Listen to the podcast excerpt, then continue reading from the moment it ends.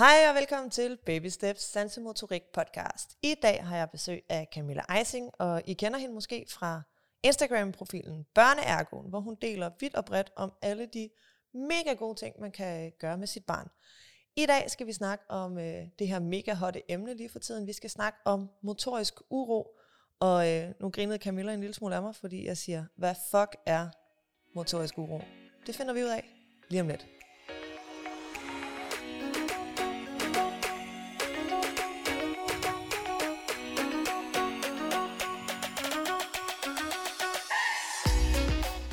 Hej Camilla.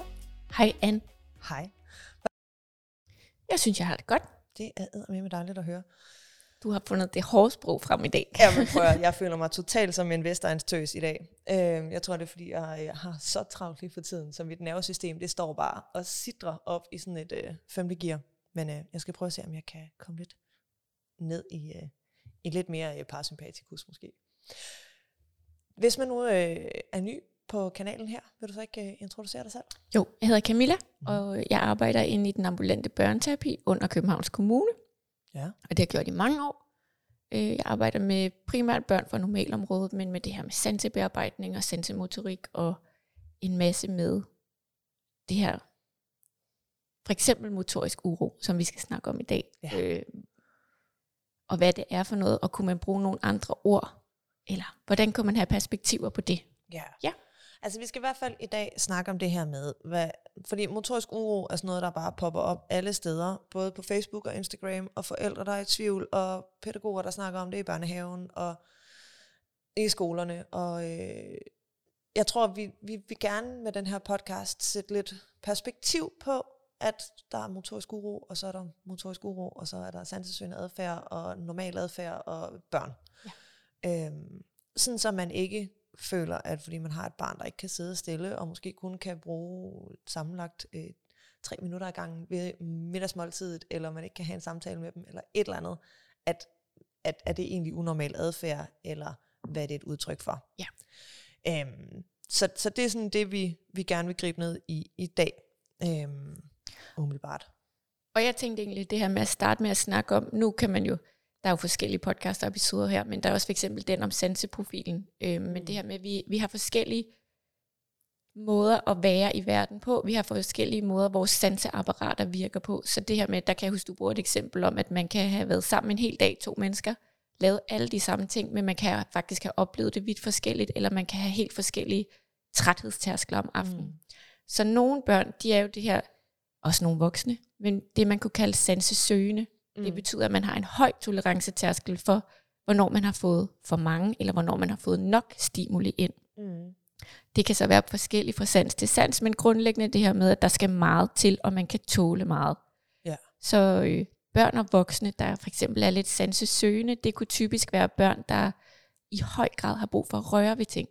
De er rigtig undersøgende, de har brug for at gå og pille, eller de får en ny, øh, noget nyt legetøj, og så har de tid med de fem minutter, så er det gået i stykker. Fordi de måske, de har simpelthen brug for at røre. Det kan også bare være, at de ser noget øh, i en butik, så har de brug for også at gå og røre det med det samme. Eller de mm. har brug for, de ser dit hår, de har lige brug for at gå og røre og mærke det. De skal ligesom sanse rigtig meget. Det kan også være børn, der putter alting i munden.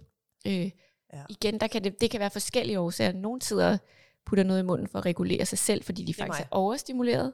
Men nogen gør det med ikke spiselige ting, fordi munden det er et sted, man kan sanse rigtig meget. Der er både smagsansen, de taktile celler sidder så fint inde i tungen, på tungen og i munden, så du kan mærke så meget. Du kan mærke et lille birkeskorn, så de kan finde på at spise sand, jord, øh, altså putte alt muligt i munden, for virkelig at mærke, hvad er det, ja. jeg har med at gøre. Det kan være en god strategi, fordi vi, vi sanser rigtig meget med munden. Ja. Øhm. Og så ikke mindst den proprioceptive sans, altså vores muskelledsans fra kæberne fra at tykke, altså de her, øh, nu har min søn for eksempel, han, har lige, han blev ved med at sutte og bide i kraven på hans øh, flyverdragt, så vi har måttet anskaffe sådan en øh, ARX bidehalskæde fra, øh, vi har faktisk købt vores ved funktionel terapi, for at støtte Mie, øh, sådan så han har den at gå og tykke på i stedet for. Præcis, og det kan, men igen, det kan netop både være børn, der er enormt søgende, det kan også være børn, der er lidt overstimuleret. Så der kan være forskellige grunde til at putte i munden. Men, det er sådan en god kombination men, af præcis, at søge. Og... Men mange af de sanse søgende, hvis det er derfor, det er, at de putter,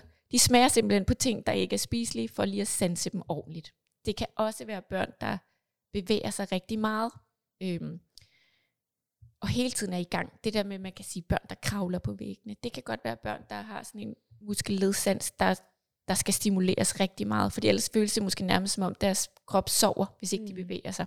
Ja. Så øhm, generelt, så er det børn, der også er rigtig modige. Altså hvis vi skal snakke om deres ressourcer og voksne. Nogen, der tør gå forrest og søger et lidt adrenalin-kæk. Det kan også være dem, der har lidt svært ved at forstå grænser. Ikke? Dem der, som ender sådan helt op i ansigtet på en og vil have ens opmærksomhed, fordi det er sådan, de gerne selv vil mødes. Altså for så dem, kan de i hvert fald tydeligere mærke sig selv. Ja. Så det her med, ja, og igen, det, det er forskelligt, hvordan vi sanser. Så er man selv en type, der hurtigt får for for mange stimuli, eller har en lidt lav tolerance for, hvornår noget er for meget, så kan det være voldsomt øh, Mm. at være helt oppe i ansigtet på en. Men det kan de godt have brug for. Ja. Og måske røre imens.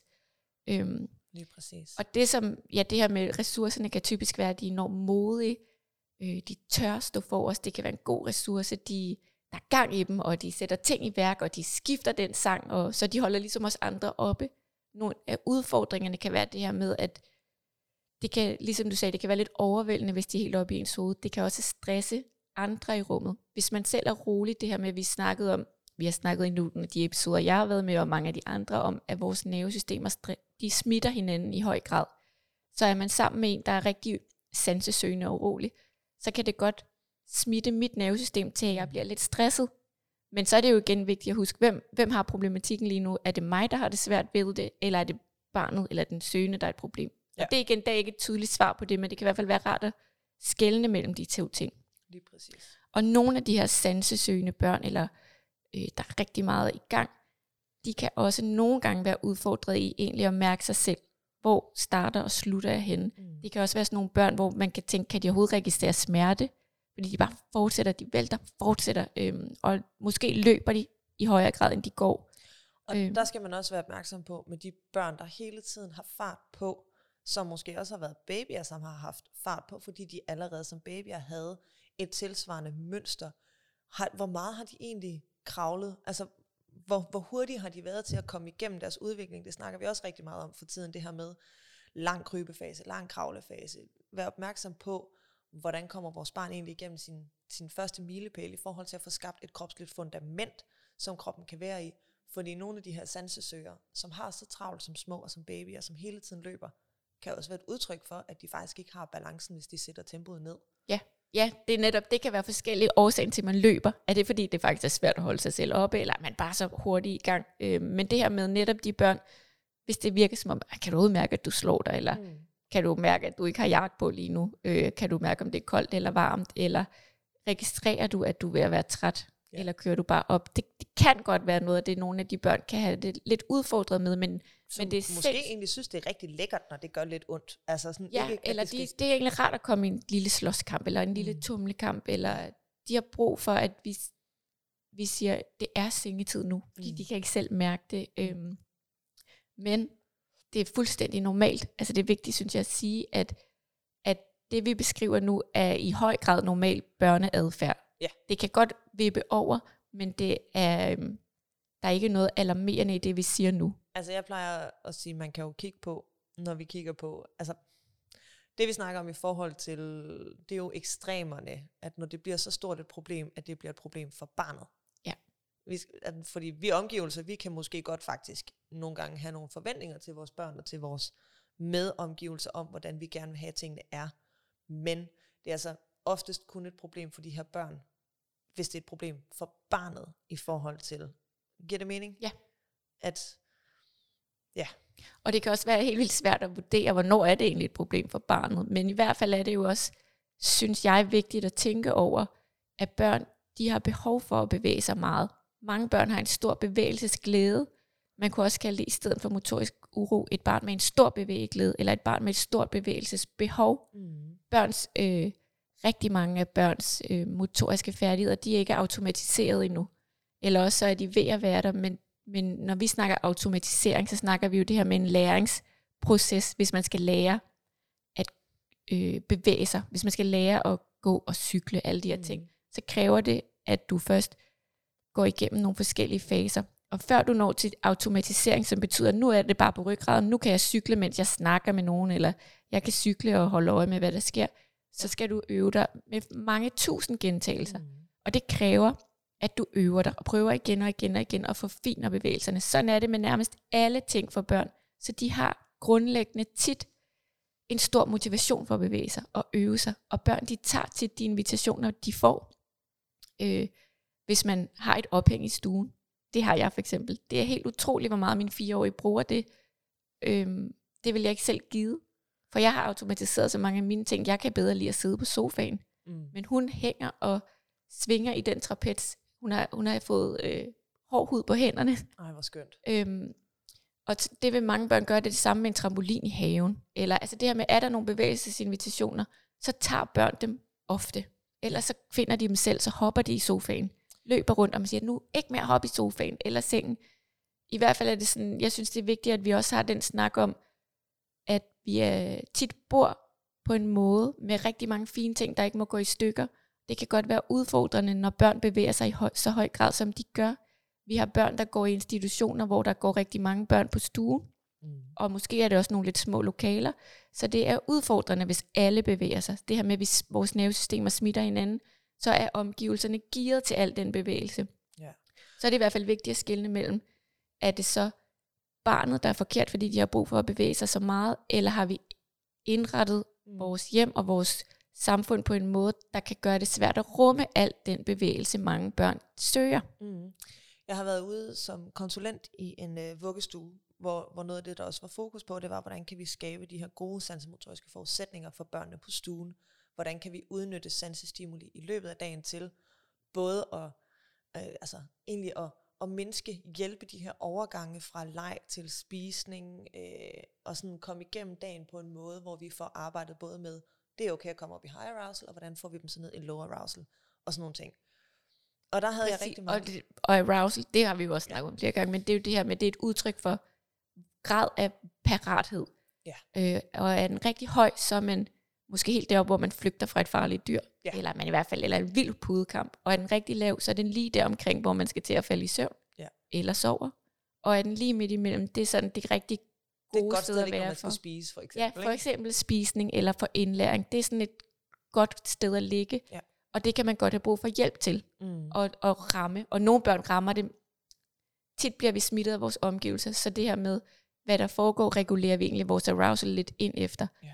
Øhm, er vi i en institution, hvor der er 22 børn på stuen, og alle råber og skriger og løber rundt, så er de fleste rigtig høj. Vi smitter hinanden. Ja. Er der så en rigtig rolig voksen, eller kommer der noget skærmet, så kan det sænke for mange, men nogle regulerer ikke ind af det. Mm. De er stadig oppe i high arousal. Og der kan man jo for eksempel lave en krævende muskulød aktivitet. Lige præcis. Og det var faktisk noget af det, som vi sådan forsøgte at sætte fokus Ja. på, det var, at det handlede ikke nødvendigvis om, at vi skulle dæmpe, at de her unger, de havde en fest og fes rundt på øh, stuen og brugte deres kroppe og legede og løb.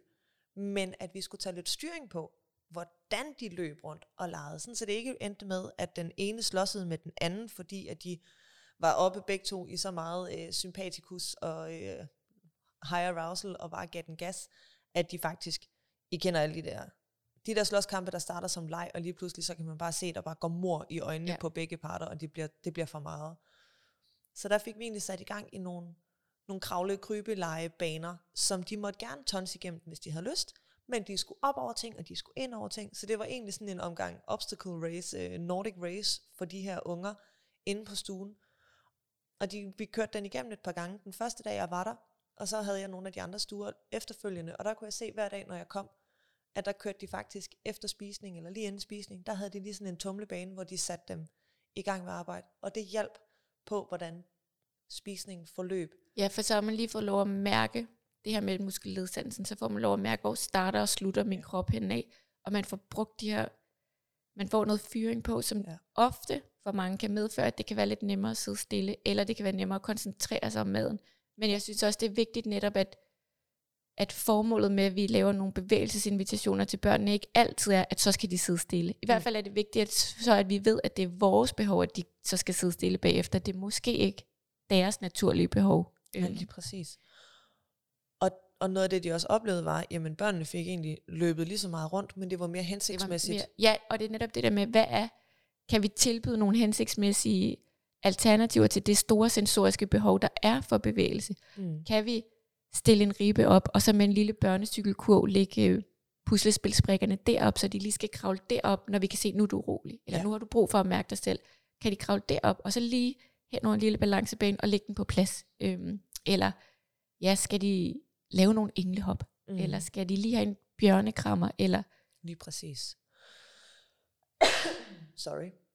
Jeg tænker, at vi lige uh, træder par, nu Ja. tog den ene snak, den anden snak, men lad os lige træde et, par skridt tilbage.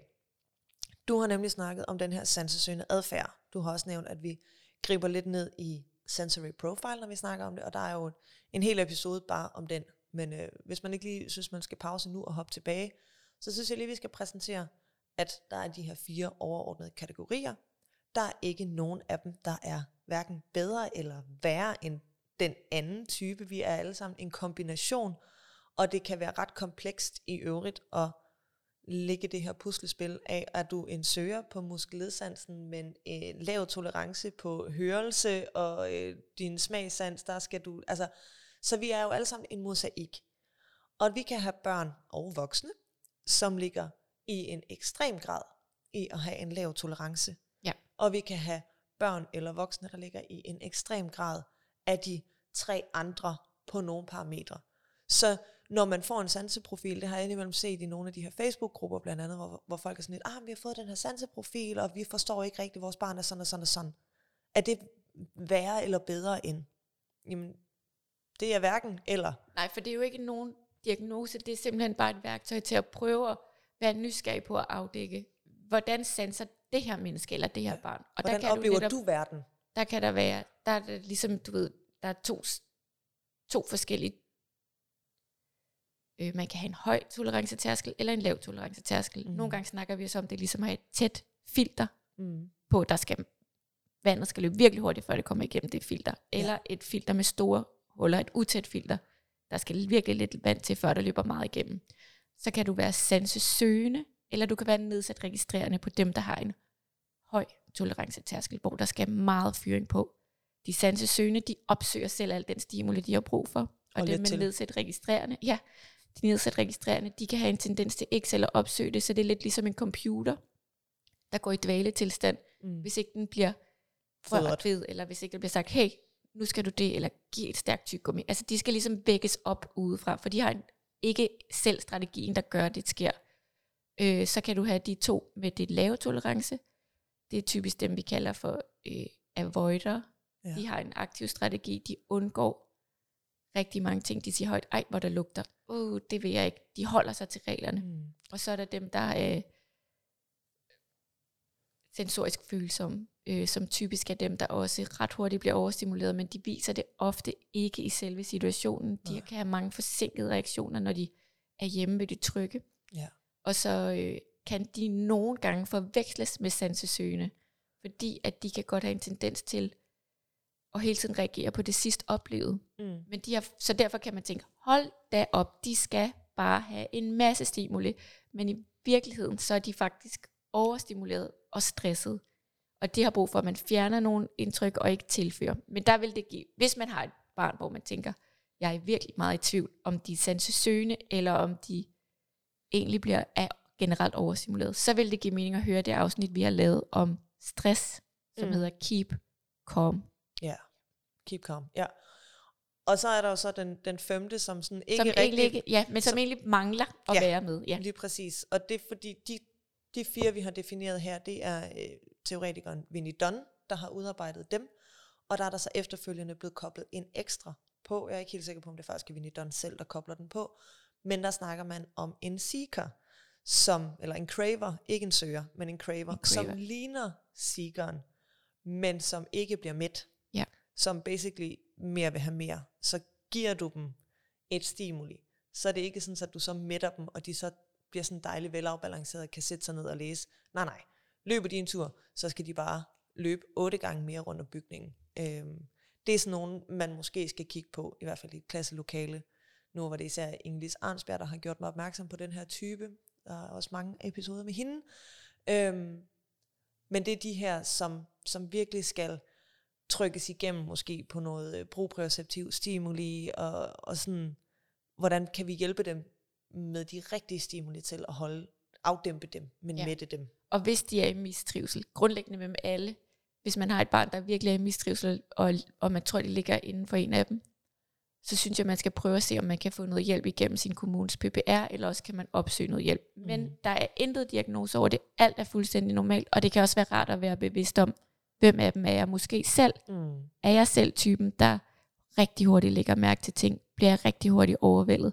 Og har jeg så et sansesøgende barn, mm. så kan jeg det være, at det barn rigtig hurtigt overstimulerer mig. Mm. Men så er det igen vigtigt at, at lige have styr på, øhm, hvem af os er udfordret lige nu, ja. i stedet for altid at pege pilen mod barnet. For det synes jeg nogle gange, vi kan have en tendens til, at tænke, den må være helt galt med det barn, øh, frem for det her med, kan jeg give mig selv nogle pauser. Øhm.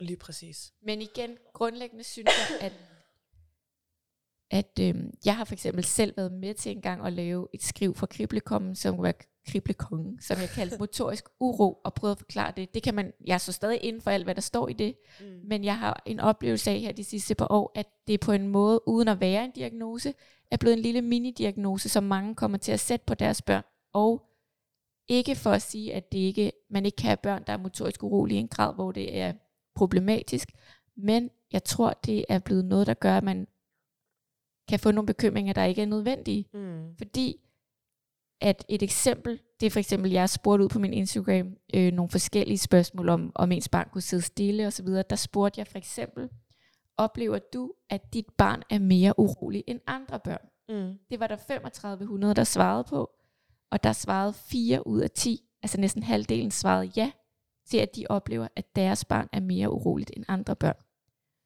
Og det, det tænker jeg er et udtryk for, at børn bare i en virkelig høj grad har brug for at bevæge sig, og mm. vi så mm. faktisk er blevet bange for, mit barn må da bevæge sig mere end de andre børn, fordi han står oppe i sofaen, han sidder fem minutter med til måltid. Han løber mere end han går. Altså det her med, at, eller hun løber mere end hun går, at jeg kan være helt bange for, at vi kommer til at problematisere noget, som faktisk er almindeligt, eller i hvert fald så glemmer at tænke, kan vi give nogle hensigtsmæssige alternativer. Mm det jeg nogle gange snakker om, for eksempel med de børn, der putter ting i munden, det er, at der er jo et sensorisk behov. Det er det samme med de børn, der bevæger sig rigtig meget. Deres nervesystem har brug for at bevæge sig. Ja. Så når man siger, sid nu stille, så kan man jo høre sig selv sige det 100 gange, for det virker ikke. Mm-mm. De har brug for et mere hensigtsmæssigt alternativ. Ja. Så det her med, hvad kan vi så gøre for at hjælpe dem? Kan vi give dem ja, et ophæng i stuen? Kan vi have en ribe? Kan vi lave nogle lege med dem? For eksempel øh, inde på bedstsammen.kk, der er der det her styrke kontaktleje. Øh, kan vi lave et eller andet, der gør, at vi møder det store sensoriske behov, de har? Kan de få et tyggegummi, når de skal sidde og se film? Så måske kan de flytte en lille smule af den her motoriske aktivitet ind i munden. Men i hvert fald tror jeg, at det grundlæggende er rigtig vigtigt, at vi, at vi ved, at børnene har brug for det her med at automatisere, og vi ved, at det kan være stressende at være sammen med nogen, der bevæger sig hele tiden, også hvis vi har den flotte vase oppe. Mm. Øhm, men jeg synes måske, som sådan en sidebemærkning, at nu snakker vi meget om det her med, hvis nervesystem ja. er det egentlig. Altså, vi lever alle sammen i en hverdag, som er sindssygt stresset, og vi lever måske især nu her under nuværende forudsætninger med nærkontakter, og hvem er det ene, og det andet, og det tredje, og nedlukninger, og personale over i børnehaven, og vuggestuen, som bliver skiftet ud, fordi de også er syge, og alting. Altså, vi er rigtig stresset. Så når vi oplever, at vores børn er ekstra urolige. Er de det så egentlig, fordi det nervesystem, som de samregulerer efter, det står op på et niveau og flagrer herop, og at vores egen tolerancetærskel er så presset lige nu, at vores egne bære er så fyldt, at hver gang vores børn, de falder en lille smule udenfor, hvad vi havde forventet, at de ville gøre, så bliver det til et, åh oh, nej. Ja.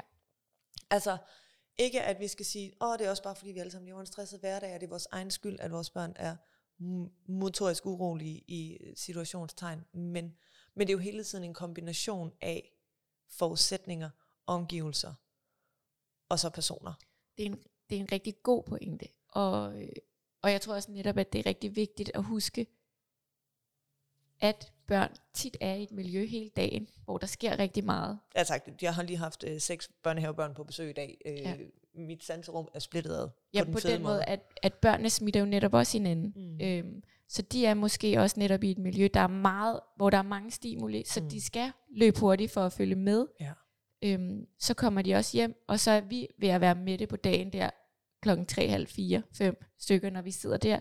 Så når børnene så råber eller løber rundt, så er vi også sådan, lad nu være, eller også så har vi lavet et fedt, øhm, nok ikke mange af os, der bor her i Store København, men, men hvis man har plads til det, så har man måske også lavet et tumlerum, tumlerum, eller et ja. legeværelse, og der har man hængt en ribe op, og man har et ophæng, eller man har tilbudt dem alt muligt fedt. Men der, hvor børnene er, er jo typisk der, hvor vi er. Ja, altså Floke går ikke ned i vores Han går ikke ned, hvis du, du går med. Nej. Og I har endda det vildeste, jo nok øh, muligheder. meget top 1% af, hvad man har i sit hjem her. Ja. Men, men det er vigtigt, tror jeg, at vi tænker i, at der er noget bevægelsesinvitation i det køkkenalrum, vi selv er i, Ja. Som vi kan henvise børnene til, hvis vi ikke vil have, at de hopper i den sofa. Præcis. Det er der også nogen, der har det fint med, at deres børn gør. Men har man det ikke fint, så kan man jo have et alternativ, hvor man siger, Mm. ved du hvad, gå lige, lad os lige lave den her leg, eller at man har det ophæng, så man for eksempel kan hænge lidt i den trapez, når man har brug for det. Ja. Øhm, Og- fordi, eller, jeg ved ikke, om det giver mening at sige nu, men, men øhm, jeg har læst en sindssygt interessant konsensusrapport fra, øh, det lyder fint, Det lyder bare- Kulturministeriets udvalg for idræts. Øh, øh, men øhm, Kom med den. Ja, ved du hvad, det tror jeg så lige at komme med, for jeg synes, der var nogle ting, man godt kunne overføre, også til mindre børn. Ja. Og den er faktisk fra 2011, så det er jo på ingen måde ny viden. Men der, var der, der har de undersøgt over 50 studier Mm. på, hvis man i skoledagen Mm. fjerner en del af det øh, boglige fag med fysisk aktivitet, altså direkte skifter ud, Ja. så øh, vil det med, altså har det medført det øh, en forbedret opførsel i klassen. Det vil sige, at man bedre kan sidde og deltage i undervisningen. Jeg bliver simpelthen lige nødt til at sige, hvornår sagde du, den var fra? 2011. Så det vil sige, at den rapport er udkommet fra, fra ministeriet dem selv. Ja. Lige inden de beslutter sig for at lave en skolereform, hvor børnene de får mere stillesiddende. Ja, man har jo prøvet at indlægge noget, der hedder brain breaks. Øh, ja. men, men jeg har bare en fornemmelse af, nu kommer jeg jo meget ud på skoler og børnehaver, men i skolerne er der blevet indført det, at lærerne kan godt være svært ved, hvordan de skal bruge dem. Mm. Øh, men der er nogle gode tanker, men det bliver ikke eksekveret alle steder hensigtsmæssigt. Nej. Men i hvert fald en, kunne det med at skifte boglige fag ud, ikke alle, men skifte en del af de boglige fag ud med fy, direkte fysisk aktivitet, medførte også en forbedret arbejdshukommelse, som jo også er vigtigt, når man skal lære nye ting. Mm. Medførte en højere intelligenskotient, mm. Mm. altså IQ, Ja. og generelt skolepræstationer, det vil sige bedre karakterer, og at der var mindre mobning. Og hvis man skal overføre det til nogle mindre børn, så er det i hvert fald vigtigt det her med, især skolebørn bliver jo bedt om at sidde meget stille, men De evolutionært kan man sige, at det er også vigtigt at vide, at vores hjerne og krop har ikke ændret sig særlig meget på tusind år. Men det har samfundet. Øh, så det her med den måde skoledagen fungerer på, at du skal sidde og lytte, det vil vi gerne have, at børn gør, og kan de ikke det, så kan vi godt have en tendens til at problematisere barnet. Men vi skal nok huske på, at vi børn er grundlæggende, når de er 6-7 år, ikke lavet til at sidde stille en hel dag. Det er noget unaturligt, vi beder dem om, så derfor er det vigtigt at give dem noget bevægelse. Mm. Også derhjemme, øh, også i skolen, og mm. også i børnehaven.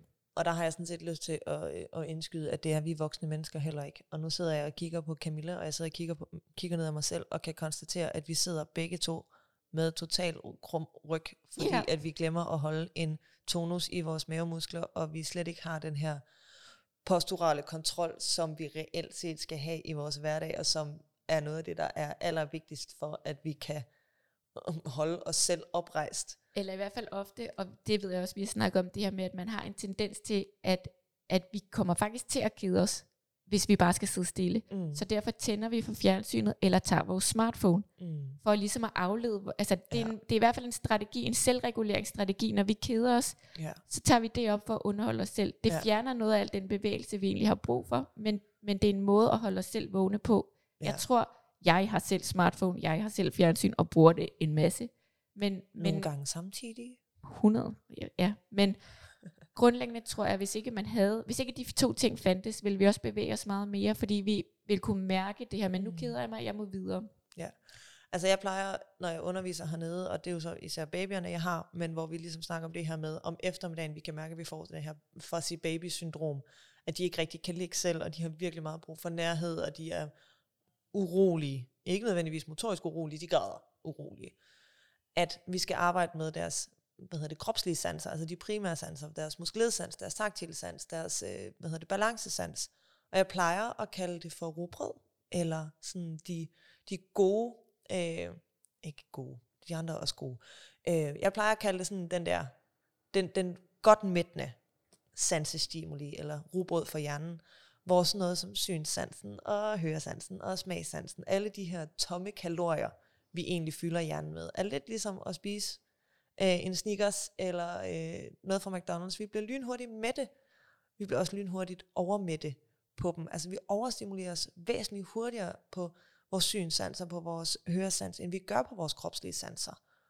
Og indtryk, som vi har fået på vores kropslige sanser, holder os mættet længere tid, end indtryk, som vi har fået fra de visuelle sanser, for eksempel. Jeg synes, det er et godt billede at sige det her med det tomme kalorier versus, men, men, og vi har brug for, eller begge ting er okay, ja. men, men når du giver din krop noget, ja, robrødsmotoren, det der med at bruge muskelledsansen, så er det jo heldigvis, eller det er i hvert fald en af de eneste sanser, der ikke rigtig kan overstimuleres. Og den eneste grund til, at den bliver overstimuleret, det er, fordi du kan ikke rigtig bruge muskelledsansen, uden at uden have gang i... involvere de andre sanser. Ja, så. Men i hvert fald det her med, at når vi snakker sansesøgende børn eller sansesøgende voksne, så er det vigtigt at tilbyde motorisk stimuli, mm. altså også til muskelledsansen og til det vestibulære. Du skal have lov at være i gang. Og så er variation et rigtig vigtigt kodeord. For ja. mange af de her børn, så finder man ud af, okay, lige den der leg, og at vi laver det om til en pizza, inden du skal sove, hvor jeg spørger dig, øh, hvad for nogle, mm. jeg ruller dig ud som en dej, og jeg står og giver noget passivt proprioceptiv stimuli og maser på dig, og så lægger vi noget forskelligt fyld på, og så øh, bager jeg dig og lige knider mine hænder, så det bliver varmt og lægger ned. Det virker perfekt. Han faldt i søvn på 5 minutter. Der var så ro i kroppen. Så går der fem aftener, og så virker den ikke mere. At, og det samme med det, de sansesøgende børn, der spiser øh, en masse, de kan lide chili på maden, de smager på det hele. Mm. Så er de vilde med gulerødder, og det er bare så lækkert, og så efter fem dage, så ligger den tilbage i madpakken. Øh, det er den samme tur til skole eller til børnehave hver dag. De har brug for variation. Ja. Nogle børn har brug for rigtig meget forudsigelighed, men de sansesøgende har tit brug for nye lege, nye smagsoplevelser. Nye, og det, igen, det kommer også an på, hvad for en sans man er sansesøgende på. Og det er vildt svært som forældre, eller pædagog, eller lærer at vurdere. Mm. Men i hvert fald er det vigtigt at sige, at, at de har brug for, at der er mange forskellige tilbud. Og når noget virker, så er det så fedt, at man tænker, ej, det var lige det, du havde brug for. Og det er ikke forkert, at det så ikke virker efter en uge. Det er simpelthen, fordi nervesystemet er, er plastisk, og det adapterer. Ja. ja. Og det er også derfor, vi snakker om nogle gange, at der er mange, der er glade for at give en vægtvest på. Øh, det er jo passiv muskelledsansstimuli, som ja. giver en fornemmelse af, hvor er min krop henne. Den har for eksempel bare størst virkning de første kvarter 20 minutter, så skal den gerne af igen. Eller man skal bruge sin muskelledsans selv. Mm. Øhm, en, noget af det, der også kan være med de der tunge dyner, man giver på, eller alt det her passiv proprioceptiv stimuli, det kan nervesystemet også adaptere. Mm. Så måske er det rigtig godt med 6 kilo, men allerede en måned efter har man brug for 9 kilo.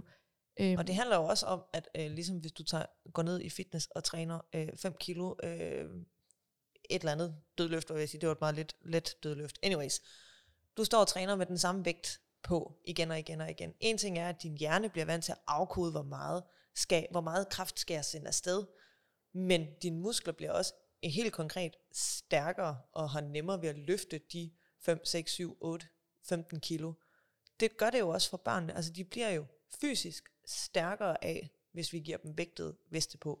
Ja, men, men i hvert fald er det også bare vigtigt, synes jeg, at, at det kan man godt gøre, især der, når det er, er meget problematisk, og der er et spørgsmål om mistrivsel, men jeg synes, vi skal stadig tænke os godt om, det er ikke bare et vidundermiddel, man bare giver på, ligesom ja. mange producenter er begyndt at lave alle mulige vægtting til baby og sådan noget. Der ja. synes jeg, at det er vigtigt, både at have, at have i mente det her med nervesystemet, at adaptere det, men også hvorfor gør vi det, og man kan også aktivere det øh, aktivt selv, uden at det er passivt stimuli, som det er, når det er udefra. Mm. Men i hvert fald også have den der tanke om, at variation er vigtig. Og noget, der også giver rigtig god mening til sansesøger til rigtig mange børn, det er for eksempel det her med at have legetøjsrotation.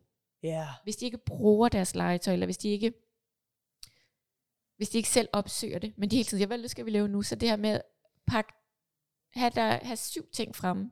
Egentlig helst ikke meget mere end det, fordi så kan det blive overvældende. Og så have nogle flyttekasser på loftet, eller noget andet sted, som kan komme ned, og så fjerne de andre ting. Og, og gør det gerne hver tredje uge, hver fjerde uge. Det ved jeg godt som forældre kræver også, at man har overskud til det. Det er ikke os alle sammen, der har det. Nej. Men i perioder, hvor man har det, så kan det give rigtig god mening at kigge på, hvad for noget legetøj har vi fremme, og hvad inviterer det til mm. af de ting, du egentlig viser, du har behov for. Ja. Og så pak det væk igen, fordi så er det jo det her med, at nervesystemet har glemt det. Og så, wow, hvad er det for noget? Hvad er det Ja. for en gynge, den Og det gælder jo også for babyer. Ja. Altså en uges rotation, måske have to ting, som går igen, men Ja. ellers så bare rotere tre kasser øh, hver uge. Fordi så ellers de- så bliver det netop tilvendet, og så ser du det ikke længere. Den er så fed de første to dage, og så er det ikke spændende længere. Det kender vi andre også. Vi bliver vildt glade, når vi køber noget, nogle nye sko, siger jeg bare. Så øh, sætter vi pris på dem, og vi er glade for dem, og så efter en uge er det lidt ligegyldigt. Jeg køber nogle nye igen. Altså det her med, Ja. Vi De får det tomme der kalorier. rush af noget nyt. Ja. Ja. Og der vil det også give mening, det her med gem det væk, find det frem. Mhm. Så, så det synes jeg er et vigtigt ting at have i mente med børnene, at hvis man oplever, at de er udfordret på at blive i en aktivitet, igen, vi skal have realistiske forventninger.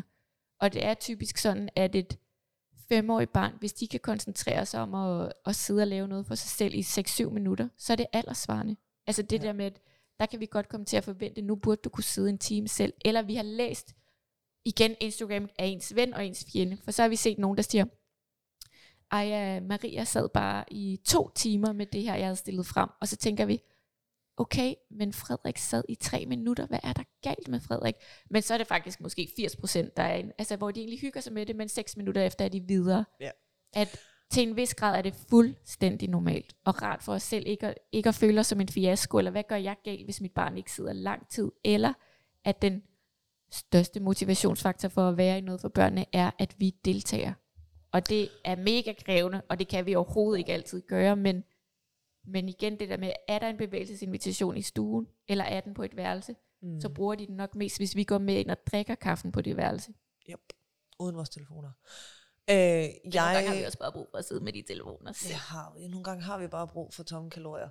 Øhm, jeg er blevet meget opmærksom på, øh, når jeg for eksempel laver en video, og det gør jeg jo en del af, fordi min kæreste han er mediemand, så det er ret nemt for mig.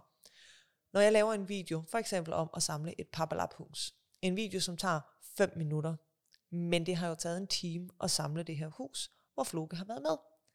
Det vil sige, at jeg klipper 5 minutter ud af en times lang samleting. De ting, jeg putter ind i den video, som jeg poster, er jo ikke alle de gange, Floke han løber rundt og laver alt muligt andet, end at sætte dem sig på, hvor de skal sidde. Og det blev jeg egentlig opmærksom på en dag, hvor jeg havde en tidligere studiekammerat, eller en studieveninde her, øh, som havde nogle spørgsmål i forhold til hendes søn, for der var nemlig blevet lagt mærke til, at han havde noget motorisk uro. Øh, hvor hun siger, ah, men så havde hun jo også set, at Floke er jo et år yngre, øh, og det her med, at altså, den der video, og det, altså, det kunne han slet ikke. Sådan lidt. Nå, nej. Se. Floke Ligesom- ligesom, på videoen, men Flo- var du en flue på væggen? Ja, det, er- det man jo ikke ser. Og det er lidt ligesom, vi er jo godt opmærksom på, når vi sådan tænker os om, at de et glimt, vi får ind i en Instagrammers liv, er måske en halv time ud af en hel dag. Ja, det ser, det ser rigtig flot ud. Men vi glemmer bare, at det samme gælder. For eksempel for en video, som jeg slår op og laver der. Eller når jeg laver en reel, hvor Floke han ser ud, som om han har været med i flere timer til at hænge i en hængekøj og lave noget. Altså, det, det, er, det er et lille stykke, der er klippet vi ud. bare øh, med vores vores mødergruppe eller venner har Snapchat. Altså Ja. det der med, og man lige sender, tit er det jo også i det øjeblik, man har overskud til det, og man lige sender, vi bager med børnene snap til sine venner, og så tænker man, hvorfor vil mine børn aldrig det? Ja. At den følelse, tror jeg rigtig mange af os rigtig tit har. Ja. At vi tænker, den, det må da være noget galt herhjemme, når nu Ja. jeg kan se, at alle de andre gør det, eller siger, alle de andre kan overskue at gøre det her med din, sine børn, men måske har man netop kun lige set det klip, hvor man kunne overskue det i det kvarter, der var, ud over de fire timers skærmtid. Altså det der med, Præcis. at det tænker jeg i hvert fald, for eksempel det der med, at ud af 3500 svarede 4 ud af 10 ja til, at deres barn var mere uroligt end andre, at det giver os måske, måske kunne en hypotese være netop det her med, at vi er jo kun hjemme hos os selv, vi oplever kun vores eget liv, for det er jo ikke hver andet barn, der er mere uroligt end andre børn. Stort set. Ja, det, altså det kan de jo så, Groft sagt. det, det kan de jo så ikke jo være, hvis alle børn er, altså hvis hver andet barn er mere urolig end andre End børn, andre børn. Eller så, ikke- så er hver andet barn jo så tilsvarende uroligt som andre børn. Men hvad tænker du? Skal vi prøve at snakke ud fra den her børneergoterapeutiske vinkel på, nu snakkede vi om, at variation var et kodeord, men, men det her med, når man har et barn man har en følelse af, har et rigtig stort bevægelsesbehov. Hvordan Mm. kan man imødekomme det, og stadig være, Ja. stadig selv være i det, og føle, at trivselen for alle bliver bedre. Ja. Det kunne jo være det her med, Vil- sørge for, at der er en hensigtsmæssig bevægelsesinvitation i løbet af dagen. Ja. Man kan godt placere dem strategisk. Og der har jeg faktisk lige en sjov anekdote, apropos hensigtsmæssig bevægelsesstrategi. Fordi forleden, der tog jeg mig selv i, og øh, Floke, han, han, må, han kravler op i sofaen, stiller sig op i den, og så hopper han ud på hyggemotten. Og det må han gerne. Øh, det må han gerne så meget, som at jeg tog mig selv i at hoppe op og stille mig ved siden af ham i sofaen og hoppe ud. Og så kom jeg i tanke om, at da jeg var barn, der sagde min mor altid, når du bliver voksen, så kommer jeg og hopper i dine møbler, som sådan en, jeg vil ikke have, at du hopper som en trussel. Ja, som sådan en, jeg vil ikke have, at du hopper i mine møbler. Fordi for min mor var det en uhensigtsmæssig bevægemønster. Men herhjemme, i mit liv, der må man gerne. Ja. Så når vi kommer med eksempler på, hvad er hensigtsmæssige øh, bevægelsesinvitationer, så skal man selvfølgelig kigge ind i sit eget liv og sige, jeg er ikke en dårlig mor, hvis man hjemme med mig ikke må hoppe i sofaen for eksempel. Præcis, man har ret til sine grænser, ja. men så kan det netop være, at man måske kan finde Et andet sted, man kan hoppe. alternativ, man må. Ja. Ja. Eller øh, så kan man stille en skammel op og sige, "Ved du hvad, hvis du skal hoppe lige nu, så må du tage skammen og Ja. hoppe ned på den der måtte. Ja. Fordi ja, det her med at hoppe, grundlæggende giver det god mening, for det her med at give, når du lander ned på gulvet, så giver du en ledkompression, som betyder, at ledene trykker sig sammen i fødderne, knæene, hofterne, måske rører hænderne Nakken. også ned. Og det giver sådan et alvorligt, eller et stort fyring på, her er jeg for de små celler, der sidder ledceller, der registrerer, hvor de er henne. Der er det, også lige et bump, der, der er et fortæller godt dit. stimuli i det der hop, men, men kan, man give, kan man tilbyde et alternativ frem for at sige, sid så stille, fordi mm. vi faktisk ved, tror jeg mange af os, at sid så stille alligevel ikke virker. Der er et behov i kroppen, og det kunne også være et tyggegummi. Det kan Ja. faktisk nogle gange hjælpe rigtig meget. Eller guleroden fra tidligere. Ja, Den både eller i løbet af, og er ja, hård. i og- måltiderne kan man tænke strategisk. Hvis man har et barn, der godt til at prøve mange af tingene, så kan man tænke strategisk både i, at der er meget smagsfyring, og der er meget tykkekrævende, som øh, en gulerod, en aprikos, Mm. et knækbrød med smør på, noget der kræver noget, det kan give noget af det her sti- motoriske stimuli, som er, er godt for det system, og det har behov for. Ja. Så øh, Jeg tænker også tit øh, lege, som kræver noget, noget hovedkontrol. Ja. Altså noget, nogle lege, hvor vi får aktiveret vores skrå halsmuskler. Sternocleidomastoideus, bare for at sige, det er det, den hedder. Øh, og fordi jeg er stolt af, at jeg stadigvæk kan huske det. Øh, hvor vi får aktiveret den muskel i forhold til at styre vores hovedets position, sådan så det her meget tunge kranie, vi har siddende oven på hovedet, de her kæmpe store halsmuskler i forhold til, hvor de er placeret, i forhold til vagusnerven, der løber op igennem nakken her, får stimuleret godt på dem. det kunne fx være sådan noget trillebørsgang, hvor man skal hen og finde noget. Altså noget, man også kan gøre derhjemme, uden man skal bruge en masse redskaber. Så Ja. netop som du siger, bare det med at komme ned og ligge og skulle løfte hovedet op imod tyngdekraften, som er rigtig hårdt og tungt. Det ja. giver rigtig meget stimuli. Og så tror jeg også noget, der er rigtig vigtigt, det er faktisk grundlæggende altid at være nysgerrig på og antage, at ens barn har gode intentioner. Ja. Og der kan jeg også komme med et eksempel fra, øhm, fra mit liv, Mm. at øh, for nylig, der kravlede vores fireårige op på spisebordet. Så ser min kæreste det, og så siger han, kan du så komme ned? Man er ikke godt på bordet herhjemme. Øhm, og så prøver jeg lige at, og det igen, det er aldrig, det er overhovedet ikke altid mig, der kan finde ud af, hvad den der zoomer ud, men lige der var jeg egentlig sådan lidt nysgerrig på, hvorfor kravlede du op på spisebordet? Og så, så øh, siger jeg, Alva, hvad, hvad var det, du skulle op på spisebordet? Og så siger hun, at jeg skulle hente øh, en, et par køkkenrullepapir, fordi jeg har spildt herover. Så der var jo en sindssygt god grund til, at hun faktisk tog stolen, skubbede den op og kravlede op på bordet, for hun kunne ikke nå det fra gulvet. Mm-mm. Så siger jeg jo så, okay, men så vil jeg gerne have en anden gang, at du beder mig om at tage et stykke papir til dig. Så jeg prøver ligesom at anvise, hvad vil jeg gerne have, men i stedet for bare at skælde hende ud og sige, hvad i alverden laver du, kan du så komme ned? Øh, så, så vær nysgerrig. Og sådan er det tit med børnene, og det kan også være noget så ekstremt som, at et barn, der siger, du er en lort, mor. Ja. Øh, hvor man tænker, "Men jeg kan ikke antage, at du har en god intention lige nu, for i hvad i verden skulle det være.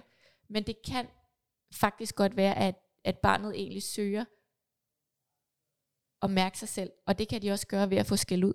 Ja. Altså det kan komme sådan en adrenalin rush, så det kan egentlig også være et udtryk for, at lige nu har jeg svært ved at mærke mig selv, så nu gør jeg noget dumt, fordi så får jeg skæld ud, for så kan jeg få opmærksomheden. Ja, så får jeg noget adrenalinskud i min krop, og det gør, at jeg bedre kan mærke mig selv. Men, Ja. men grundlæggende i hvert fald det her med, eller hopper de i sofaen. Altså, så i stedet kan- for at sige, hvorfor hopper du i sofaen? Jeg har sagt, du ikke skal det. Så kan man godt sige, ej, er dine ben helt urolige lige nu? Mm. Du ved jo godt, at i sofaen, der sidder man ned, men hvis du skal hoppe, kan du gå derover. Altså det her med, at hvis vi antager, at barnet har gode intentioner, så kan vi bedre rumme dem.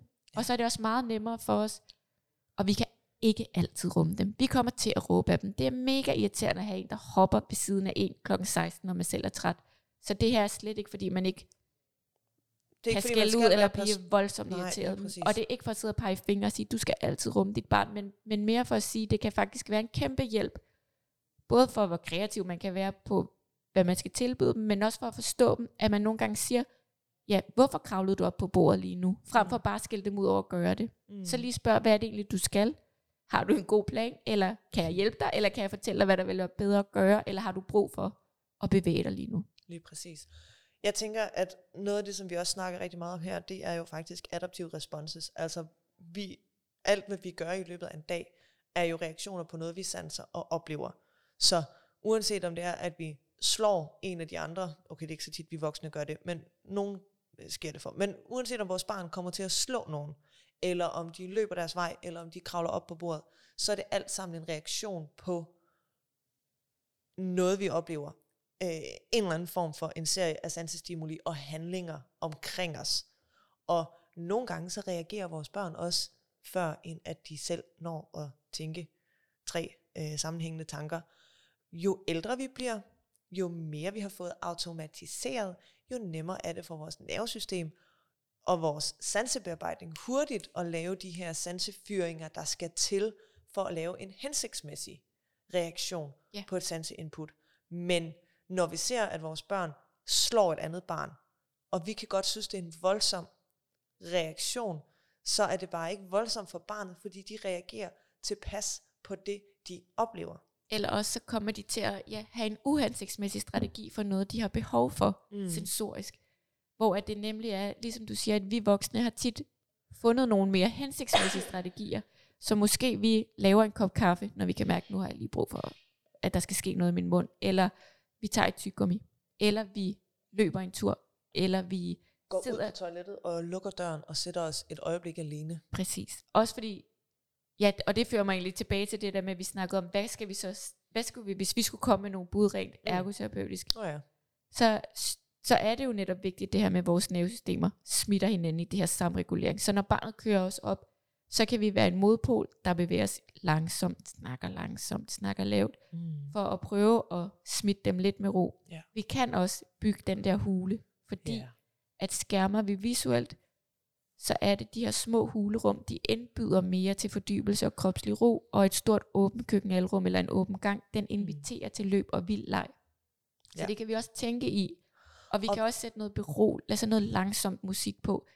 Men igen synes jeg bare, det er vigtigt, at vi ikke altid har til formål, at børnene skal sidde stille, fordi de er de ikke lavet til. Der var en spændende snak, jeg kan desværre ikke huske, jeg prøvede at lede efter det, men jeg hørte en læge snakke om, at i Alaska, Mm for det er nok dengang for eksempel det her med ADHD kom frem i USA, så var der sådan en stor fagkonference, og øhm, der var Alaska den stat, hvor der var absolut mindst forekomst af ADHD. Og hvor man tænker, nå okay, det er da lidt interessant. Men igen, hvad gør man i Alaska? Der er man absurd meget udenfor på de store vider. Øhm, så det her med at flytte tingene udendørs, gå en tur i skoven. Der er, der er ikke så mange ting, der kan gå i stykker. Man må gerne løbe, man kan kravle op i et træ. Udendørs ting er tit sindssygt godt. Løbe en tur på stranden, gå i sandet. Altså Mm. flytte nogle ting udenfor. Og husk, at det netop er det omgivelserne og samfundet lige nu, der, der er svært for dig at være i. Eller er det dig, der er svært?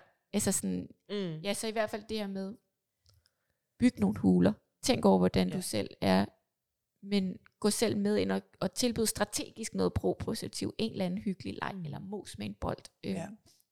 Altså jeg foreslår lige præcis tit, at man flytter de her små rum i rummet ind, hvor vi er. Altså ja. så man har et tippetelt, eller man har en hængehule, eller man har et tæppe hen over et spisebord, eller et eller andet. Som tilbyder barnet en afgrænsning, men hvor de, for vi er jo flokdyr. Så de er stadig trygge. Ja. De kan jo stadigvæk høre os, de kan stadigvæk mærke vores nervesystemer, de, kan, altså, de er stadigvæk en del af fællesskabet, men på en måde, hvor de kan rumme det bedre. Og så vi måske stadig har mulighed for selv at sidde lidt på vores telefon eller med en kop Mm. kaffe, fordi det er også drænende som forældre netop det her med, at vi altid skal smitte dem hensigtsmæssigt. Vi skal altid være den rummende part. Øh, Og vi ved det godt, men det kan vi ikke altid være. Men ja, det er en rigtig god idé, så at tilbyde et skærmet rum i det rum, vi alle sammen er i. Eller netop som vi snakkede om, at der er nogle hensigtsmæssige alternativer eller invitationer, Mm. øh, hvor vi også er tæt på. Og jeg tænker, en måde, hvor man, hvis man nu har sådan en lang fordelingsgang, en måde, hvor man kan lave noget hensigtsmæssig bevægelse, som ikke er, at de tonser frem og tilbage på en løbecykel indenfor, det kunne være, at man byggede en forhindringsbane derned igennem. Ja, så der ikke var så en åben vide. Så der ikke er en åben vide, det er altså bygge en OCR-bane. Masser af forhindringer, der skal kravles OCR? over. Øh, obstacle course race. Okay. En uh, Nordic race bane, ikke? De skal kravle hen over ting, de skal kravle ned under ting, de skal kravle ind igennem ting. De her IKEA-tunneler, øh, som man lige kan klappe sammen, så de ikke fylder så meget, og klappe ud, så de fylder rigtig meget. Sådan at kravle ind igennem sådan en, for virkelig brugt kroppen imod tyngdekraften. Virkelig får masser af det her kryb og krydsbevægelser. Fordi selvom at børnene måske er 3, 4, 5 år, eller vi er nogen 30, så kan vi stadigvæk få masser af gavn ud af at vedligeholde vores krydsbevægelser og, og samarbejdet mellem de to hjernehalvdele, planlægningen af, hvordan fanden skal jeg, når jeg fylder så meget her, komme ind igennem den her tunnel. Og jeg kan se, at når jeg kaster mod i at kravle igennem en tunnel, så bliver den tunnel virkelig sjov at lege med. Ja. Ja, så, så og, eller det, man kan også involvere børnene i det der med sådan, du må hjælpe mig med at slæbe varerne hjem, Mm. hvis vi har ude, været ude at handle, eller, Ja. Du må du hjælpe med at køre den den, der- lille vogn og Ja. fylde varer i. eller give dem derhjemme netop, hvis det så er, at de skal flytte noget, og de altid løber, så giv dem et eller andet tungt og sige, vil du ikke være sød at bære det her derhen? Mm. Det er Mm. lidt svært at løbe med det, og, og nu har vi ikke snakket så meget om det der med, men dem, der har svært ved at mærke sig selv, Mm. der kan der også være noget omkring det her, der hedder interoception, som betyder, om de børn kan selv finde ud af at tolke de signaler, mm. Deres krop sender dem. Så derfor kan de godt have brug for, at vi nogle gange hjælper dem på vej. Ja. Der kan det være en rigtig god idé at lave noget propositivt inden, men for eksempel, hvis det er et barn, der ikke der altid tisser i bukserne, selvom de er syv år, Ja. eller ikke mærker, at nu skal jeg tisse, så er det ikke nok kun at lave noget propositivt, så har de også brug for at lære, hvordan føles det, at jeg skal tisse, eller hvordan føles det, jeg er træt. Ja. Så nogle gange kan man, Eller tørstig. eller eller den følelse af at være tørstig, så kan man sige, jeg kan mærke i min mund, at jeg bliver, min tunge bliver helt tør, og så kan jeg også nogle gange mærke i mit hoved, jeg kan få lidt ondt i hovedet, og det betyder, at jeg skal drikke noget vand, eller man ved, nu har mit barn ikke drukket noget i fire timer, så drikker vi noget sammen og snakker om, Ja. ej, hvordan føles det på din tunge? Kunne du mærke en forskel fra før? Øhm, eller det her med at tisse. Rutiner. Ja, igen rutiner, men nogle af børnene, så kan man, jeg har haft nogle børn, så får de sådan en vibrationsur. Ja. Og så går de ud og tisser hver fire time, når det vibrerer, men så tømmer de ikke deres blære. Så de tisser stadig i bukserne en halv time efter, fordi måske ved de ikke, hvordan det føles at tømme, en ta- tømme blæren. Mm-mm. Så er det måske noget med at have en ballon med vand i, og så vise dem, prøv at se, det er ligesom vores blære, når den er helt fuld. Så jeg kan mærke det her nede i min mave, så lige, så trykker jeg lidt, eller måske laver man, min kollega bruger meget det med at gå i bro, altså sådan øh, lave, altså at man simpelthen går i bro Ja. øvelsen, når man ved, at barnet ikke har tisset i noget tid. Fordi at det aktiverer nogle af de muskler, der ligesom også presser på blæren. Smart. Så der er en større sandsynlighed for, at man kan egentlig mærke, at blæren sender signalet. Mm. Så siger man, prøv lige at mærke, skal du tisse? Jeg kan, og så når man har vist den der ballon, så viser man også alt det her med vandet i. Så tømmer man lidt af vandet. Så, men, men man kan også tømme den helt. Altså der er også noget visuelt for mm. det, men det her med at lære børnene at tolke kroppens signaler, hvordan føles det, det er ikke altid, de kan det, og det er helt for os, selvfølgelig betyder det, at man er træt, eller at man skal tisse, eller at man er sulten. Mm. Men nogle gange, så sender kroppens, barnets krop de signaler, men barnet tolker det bare ikke på den måde. Nej. Så ja, hvis de er sultne, og de ikke tolker, at det er sult, så bliver de måske bare lidt mere klynkende, og, Mm. eller bliver mere urolige. Altså, Hangry. ja. Så det her med også nogle gange være nysgerrig på, er der nogle kropslige signaler lige nu, mm. du ikke kan mærke, der arbejder man også rigtig meget med, at børnene skal opleve gode og behagelige ting. Så det kan også bare være at gå med bare til at snakke om, ej, hvordan føles det glatte gulv mod dine fødder, Ja. i forhold til når du går på måtten, eller når du er på græsset. Mm. Det her med at snakke med børn om, hvordan sanser din krop, hvordan føles det. Det kan faktisk være en rigtig god øvelse for nogle af de her lynhurtige børn, der ikke kan mærke, der måske har svært ved at mærke sig selv. Mm. Øhm, så der kan man læse lidt om det, der hedder interoception, hvis man tror, det er på spil. Ja. Og der er jo rigtig mange børn, der går og holder sig. Øh, og der er også nogle børn, der holder sig, fordi det er sådan en fear of missing out. Altså, Ja. hvad sker der, hvis jeg løber på toilettet? Ja, så måske nu? kan de godt mærke, at de skal tisse, men de har bare ikke lyst til at gå glip af det sjove. Og så holder de sig og holder de sig og holder de sig i stedet for. Og så til sidst, så har de jo så faktisk holdt sig i måske en hel dag. Og der kan også være børn, som måske ikke har lyst til at gå på toilettet over i skolen eller i børnehaven, og, øh, og derfor går og holder sig helt altså i en ekstrem grad. Der må man jo også gerne være nysgerrig på, hvorfor er du ikke tryg ved at give slip? Ja. Og det ty- ofte, synes jeg, ikke så tit, det er de sansesøgende børn, der har det sådan. Nej. Det kan, altså dem, der har en høj tolerance til det er ofte dem, der bliver overstimuleret lidt. Mm. Men mindre at grunden netop er, at de har det så sjovt, at de ikke vil gå glip af noget. Ja. Øh, men, men, men jeg tænker det der med, at vi skal altid tage udgangspunkt i barnets ressourcer, Mm. Og, og prøve at huske alt det gode ved dem, og tage udgangspunkt i det, de kan, kan vi overføre noget til noget af det, der er svært. Ja. Øh, og, og ja, de sansesøgende børn, eller motorisk urolige, kan de være. Men det kunne også bare være, at vi netop bare med sproget siger, at de er bevægelsesglæde, Mm. men så snakker om, det de kan, det er netop det her med, at de går tit forrest. De får rigtig mange gode idéer. De er virkelig modige. Ja. Øhm, og de kan, de kan tit bruges, også rent pædagogisk, til ja. at lade nogle af de børn, der hurtigt bliver overstimuleret, de har tit brug for at se nogle andre gøre noget Mm. mange gange, før de selv har lyst til det. Ja. Så kan de motorisk, eller de sansesøgende, de kan gå forrest. Øhm, og de kan også være, være dem, der finder på rigtig mange idéer. Måske færdiggør de dem ikke, eller måske er de kun i dem i to minutter, men de har fået startet noget, så de er gode starter. Ja. Og måske ikke altid lige så gode færdiggør, så det er der, de skal have hjælp. Men så kunne man tage udgangspunkt i den idé, de fik, og lige føre dem tilbage på sporet og sige, hov Anton, husk nu var vi faktisk Mm. lige ved at bygge den der ridderbog. Kom Ja. lige tilbage, lad os bygge den færdig. Hvor skal det røde være? Altså, Og nu tænker jeg, at vi har snakket rigtig meget om motorisk urolighed hos sansesøgeren, eller craveren. Men, og, og så har vi snakket lidt om de her, øhm, hvad hedder det, lavt registrerende. Og vi har også snakket lidt om, at, at de primært måske kan være sådan lidt mere passive, øhm, og at man skal tilføre dem noget. Men det kan også være de børn, som præsenterer sig som værende sygt kluntet. Altså børn, som går ind i ting. Børn, som falder over deres egen fødder, fordi de ikke registrerer, øh, hvordan de laver et, øh, hvordan de går. Altså de oplever, opdager simpelthen ikke, at der er sten under deres fødder, så de snubler over gruset, eller går ind i en dørkarm, uden sådan rigtig at registrere, altså, registrere, at de går ind i den. De går bare, nå ja, og så går forbi. Hvor søgeren måske også godt kunne brage ind i døren, fordi de tager fejl af, hvordan de lige kom løbende, ikke? eller de faktisk synes, det var sjovt at brage ind i døren. Eller de synes, eller det var de her synes, det sjovt. sjovt at smække med døren. Ja. Også lige, altså, Men, hvad hedder det, øh, men begge dele kunne også være dem, der satte sig hårdt på en stol. Altså den ene, fordi de synes, det er fedt at mærke deres krop sætte sig hårdt på en stol, og den anden, fordi de ikke mærker, at de sætter sig hårdt på en stol. Giver det mening? Jeg er lidt i tvivl om, hvor, den her, hvor vores øh, nuværende fører hen. Det var mere bare for at videre. sige, at mange af børnene, det kan være svært at se, om det er egentlig, som vi også snakkede om Nå, tidligere, ja. om det er en søger, om Ja. det er det andet, eller om det er det tredje. Altså, hvad er det, der gør, at barnet Helt præsenterer sig sådan her? Og, og når vi snakker det her med, hvis det grundlæggende er en motorisk uro, som altså ikke behøver at være, jeg synes, det er et negativt Jamen, lavet ord. finde Men, et andet. Hvad fuck men, er motorisk uro anyways? jamen altså. det her med netop, det er vigtigt at være nysgerrig på, hvad der sker. Er det fordi barnet har et stort bevægelsesbehov, mm. eller er det et overstimuleret barn, der, øhm, der har svært ved at være i ja. situationen, og derfor kører op.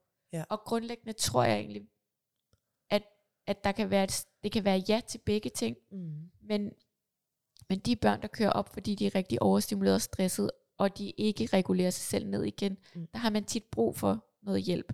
Ja. Men det er meget få børn. Og lige nu tror jeg, at flere tror, det er deres barn, end det er.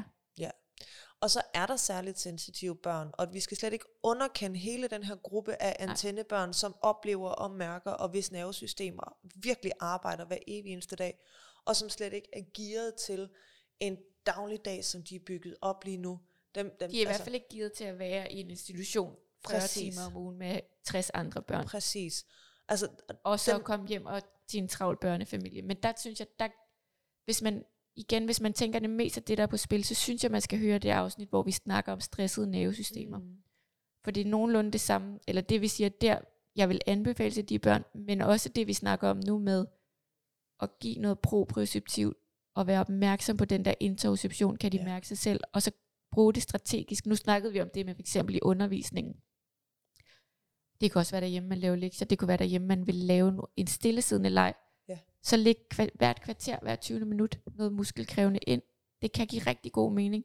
Fordi nogle af de her hurtige, sansesøgende børn, de kan godt være lidt udfordret på finmotorikken, fordi de mm. måske ikke så tit søger det der med at sidde stille. Så der giver det også rigtig god mening at, at tænke i noget kreativt arbejde ved et bord. Man kan også flytte det ind under bordet til en hule, så det er lidt mere skærmet. Ja. Men det her med, hvis de kan lide Pokémons, så printer man nogle Pokémons, de kan farvelægge, eller man laver Pokémons i perler, fordi at finmotorisk formåen er også vigtig, og det er noget af det, der gør, at øje-hånd-koordinationen, som er med til det her fokuserede opmærksomhed, mm. det er vigtigt, hvis vi, vil, hvis vi vil koncentrere os om noget i længere tid, så skal vi kigge på det, vi laver, som ikke er lige så krævende, når man løber og tonser rundt. Men det er tit ved bordet, eller ved noget finmotorisk, at man træner den vigtige forudsætning, som også er vigtig, når man skal lære noget senere hen, i det måde, vores skolesystem er bygget op på. Ja. Så, så bare lige slå et slag for, at man også laver noget af det finmotoriske med de her hurtige børn. Ja. Og prøv at finde noget interesse, og ellers så lav noget proprioceptivt inden. Og det kan, altså der vil jeg jo slå et kæmpe slag for uh, Magnetiles for eksempel til ja. en sansesøger, fordi den der fornemmelse af, at Men de skal trækkes. er bare stadig sådan lidt store. Ja, og jeg sandt. kunne godt tænke mig noget af det der helt helt småtte værk, ja. hvor man bliver nødt til at øjehånd koordinere Hvad er det så, de andre hedder? McFormers, som er de der, hvor de har de der led, øh, de der kugler, og så sådan nogle øh, Nå, eller pinde. kuglebanen. Ja, eller kuglebanen. Ja. Men et eller andet, altså, jeg tænker noget med, med magneter, eller kinetisk sand, eller et eller andet, hvor man, hvor man har noget af det her, hvor man skal bruge muskelledsansen for at, altså, for at få det til at arbejde med sig. Ja, og ellers kan man det. også strategisk det at gøre det på forhånd, eller gøre det undervejs, og så vende ja. tilbage til det, og stille den der invitation op, rigtig gerne med noget, der er en interesse for i forvejen. Eller gøre det, øh, nu er, jeg rigtig glad for at lave maveliggende lege, hvor de for eksempel ligger på en donut, eller en flad peanut, eller en pilates Eller bare ligger på maven, ind under bordet, og ja. laver de perler, eller laver den tegning. Men det der med at, at tænke det med ind, fordi at det er vigtigt, det der med fokuseret opmærksomhed, det lærer man ikke nødvendigvis bare af sig selv. Nej. Og så er det endnu sværere at deltage, og så falder man mere udenfor, og så bliver man mere urolig.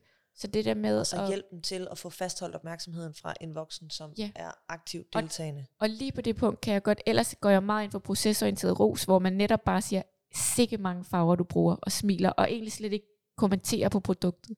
Men når det så er noget, jeg gerne vil have mere adfærd af, så vil jeg gerne, så roser jeg også det, de laver. Så, så siger jeg, hold da op, dine øjne kigger lige ned på det, du skal. Hvor er du sej til at koncentrere dig i dag, og mm. smiler. Altså sådan, eller hvor bruger du lang tid på den her tegning? Men det er og også procesorienteret rum. Det er det, men jeg, men jeg går mere sådan, jeg, jeg siger, jeg holdt op, du har faglagt hele tegningen. Det var mm. godt nok sejt. Øh, altså der kan jeg mere bruge sådan nogle, det var sejt ord, og sådan noget, hvor at, normalt vil jeg bare ikke sige flot eller sejt eller wow, mm, men det okay, vil jeg så stadig holde mig procesorienteret, men jeg vil sige, wow, du bruger lang tid, så jeg sådan, ja. også brug, altså snakker mere ind i det der sejt, at du sidder og koncentrerer dig om perlebladene og smiler. Mm. Øh, fordi det synes jeg, at det er vigtigt, at de bliver nørdet lidt imod også. Ja. For nu har jeg snakket meget i dag for, at vi giver dem de her bevægelsesinvitationer, som de tit tager og bruger lang tid på. Ja. Og så også give dem finmotoriske, som er svære for dem, men strategisk med noget propositivt, men så også lige rose dem, hvis de endelig gider at gøre det. Fordi det, det er vigtigt for den her fastholdelse. Fastholdelse som, Anerkendelse. som de kan have en udfordring på. Helt sikkert. Ja, og så bare slå et slag for, at jeg håber, at der ikke sidder for mange, der er alt for bekymrede derude. Ja. Fordi 4 ud af 10 synes jeg var voldsomt. Det, der svarede at, altså, at deres barn var uroligere end andre børn. Ja.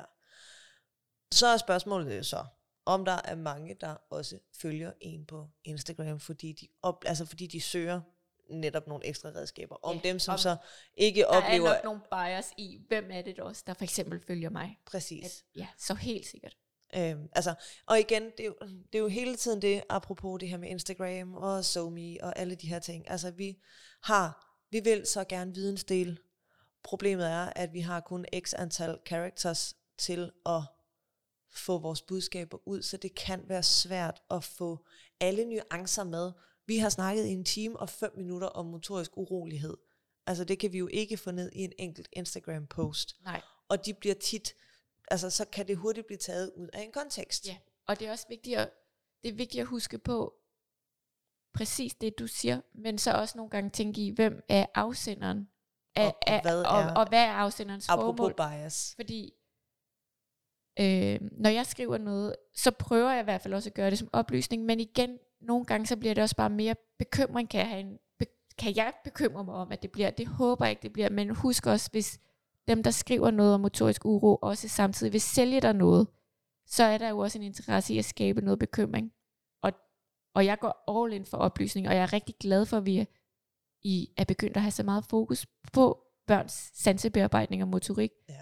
Men i hvert fald bare hu- husk derude, at børn er simpelthen lavet til at bevæge sig helt fra start af. Så jeg går ikke så meget op. Det er sjældent, jeg vil kalde en baby motorisk urolig, i forhold til, hvor mange beskeder jeg modtager om det lige nu. Mm. Men man kan godt gøre gode ting for den baby, for at Ja. støtte op om den.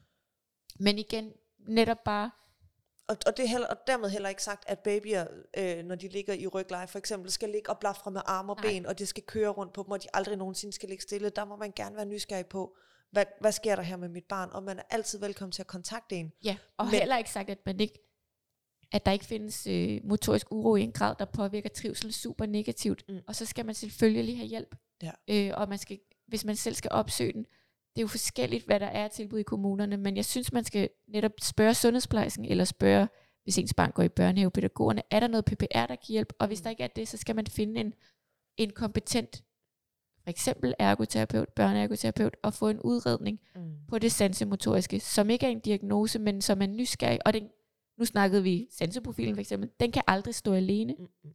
Det er altid Og- en snak og en observation og et kendskab til barnet. Og børnene har forskellige formåner fra dag til dag. Ja. Yep. Ja, og en sanseprofil. Øh, jeg laver for eksempel sanseprofiler her. Jeg er er selvstændig ergoterapeut, så jeg får nogle penge for, at der er nogen, der kommer og køber en sanseprofil af mig. Øh, og det er, en, det er en dyr affære. Ja. Fordi hvis jeg skal lave en sanseprofil, så vil jeg se barnet i daginstitution. Jeg vil se barnet derhjemme. Øh, jeg vil snakke med forældrene. Og så skal forældrene derudover svare på et øh, spørgeskema, og øh, daginstitutionen skal svare på et spørgeskema. Og så bagefter, så skal jeg så tage alle de data, det jeg har set, det jeg har hørt, og det jeg kan se, der er krydset af, og samle det sammen og stykke det sammen til et regnestykke. Det er altså rigtig mange timer, der bliver brugt på en sanseprofil. Men det giver sindssygt god mening, når der er behov for den. Det er bare det, at, at det er vigtigt, at vi egentlig kun intervenerer der, hvor der er brug for det, og vi ikke Mm. kommer til at bekymre nogen, eller gøre, at man bliver endnu mere frustreret over noget, der faktisk er normalt. Men i forvejen, Præcis. Det er frustrerende, når børn er over det hele, Ja. eller er i gang hele tiden. Og vi selv har det her modne, voksne nervesystem med mange ting, der er automatiseret, og vi bare gerne vil sidde på sofaen. Også en masterchef. Ja, og det, men, men vi kan måske bedre rumme det, hvis vi ikke samtidig er bekymret for, at det er dybt unormalt. Ja. Og med de ord, så vil jeg bare gerne sige, tak fordi I gad at høre en time og syv minutter på os to. Ja. Ja. Vi er jo et par sluderchatoller, og øh, jeg synes, det har været endnu en gang rigtig dejligt at have dig med forbi i mit øh, studio.